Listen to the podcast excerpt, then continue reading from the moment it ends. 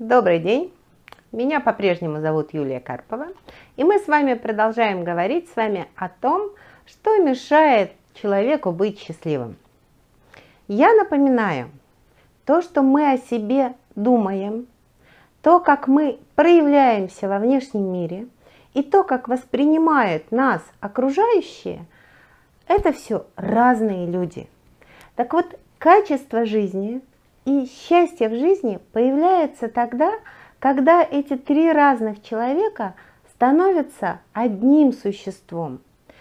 То есть, когда появляется осознанность, какой я на самом деле, когда знание о себе начинает диктовать наше поведение во внешнем мире, и окружающий мир воспринимает нас такими, какие мы есть на самом деле.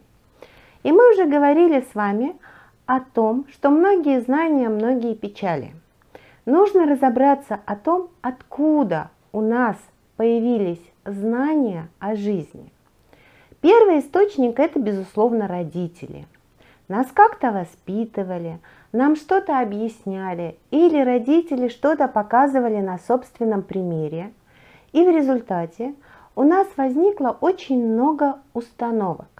Что такое хорошо, что такое плохо. Какая профессия полезна, какая не полезна. Что тебе дано и каких способностей у тебя нет. Мы вырастаем и начинаем объяснять окружающему миру, что мы с этим не согласны. Неприятность в том, что мы действовать продолжаем, исходя из того, что когда-то мы приняли за истину – из того, что объясняли нам добрые родители. Объясняли, надо сказать, желая самого лучшего, но получилось так, как получилось. Второй источник информации – это наш социум. Именно он диктует, как нам правильно или неправильно жить. Социум формирует общество потребления, создавая некие критерии нормальности или ненормальности. Именно социум диктует, что должен иметь настоящий мужчина, как должна себя вести нормальная женщина, что делает успешный или неуспешный человек. Отсюда формируется, где и как нам жить, на чем нам ездить, как нам питаться, как ухаживать за собой и с помощью чего нам ухаживать за собой. И этот социум создает некую атмосферу, в которую нам очень важно вписаться. И мы начинаем стремиться, мы начинаем чего-то достигать, не успев остановиться и задуматься, а мне-то это надо? Вот мне лично это надо или нет? Третий источник ограничений к счастливой жизни, как ни странно, это советское прошлое нашей страны. Даже очень молодые люди все равно подвержены влиянию советского прошлого. А, о том, что в Советском а, Союзе было хорошо, что было плохо, можно говорить бесконечно и не существует абсолютного зла или абсолютного добра. Что совершенно точно плохо повлияло на нацию, так это то, что в социалистическом строе очень сложно управлять индивидуальностями. Именно поэтому навязывалась идеология общественной ценности. Личное было неважно. Важно было работать на благо общества, на благо ближнего – думать об окружающих, потому что толпой управлять легче, чем индивидуальностями. И социум, социалистический социум, навязал нам неизбывное, да, что хотеть чего-то лично – это некрасиво. И появляется страшное слово «эгоист». На самом деле эгоист это человек сконцентрированный на самом себе.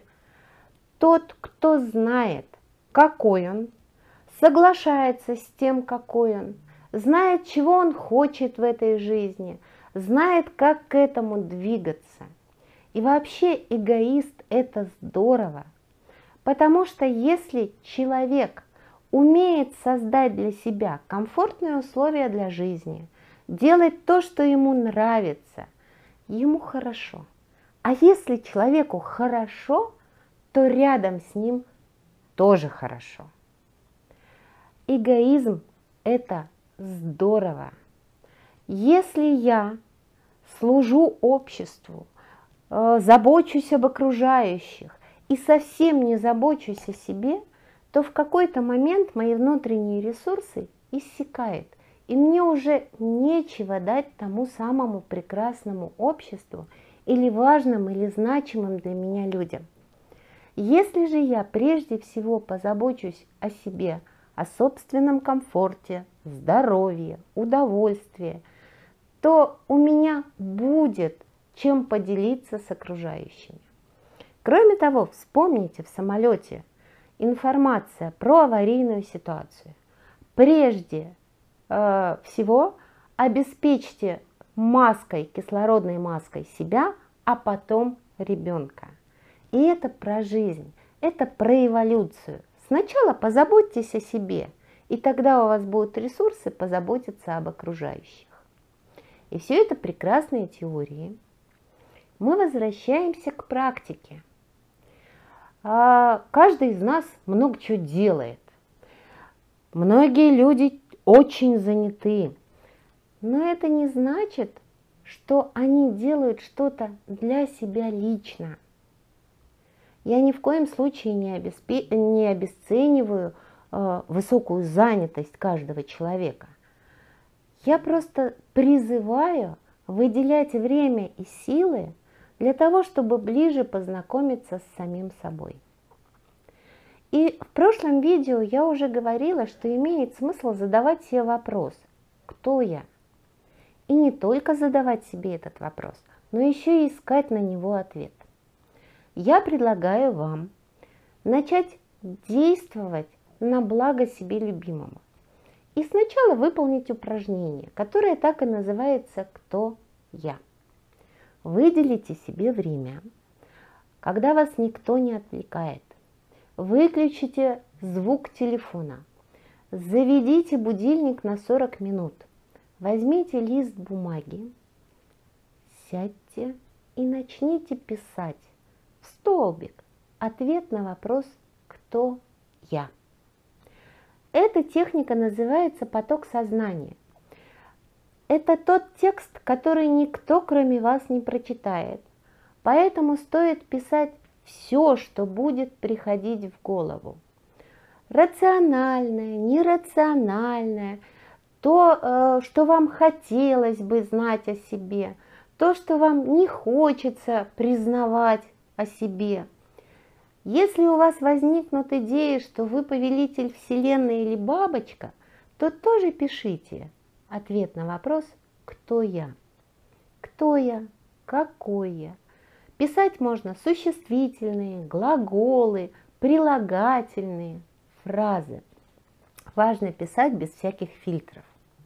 Когда вы закончите писать э, ответ на вопрос «Кто я?», когда вы иссякнете, то не надо перечитывать этот текст. Отложите его на время.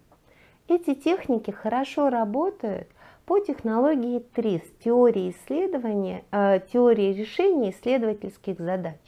То есть сначала проводится мозговой штурм, в котором нет никакой критики, набрасываются 100-500 разных вариантов, а потом важен период инкубации. То есть листочек с ответами на вопрос «Кто я?» Отложите на несколько дней. Возможно, вы мысленно будете возвращаться к этому вопросу, ничего страшного. У вас будут появляться новые идеи, здорово, круто, дописывайте.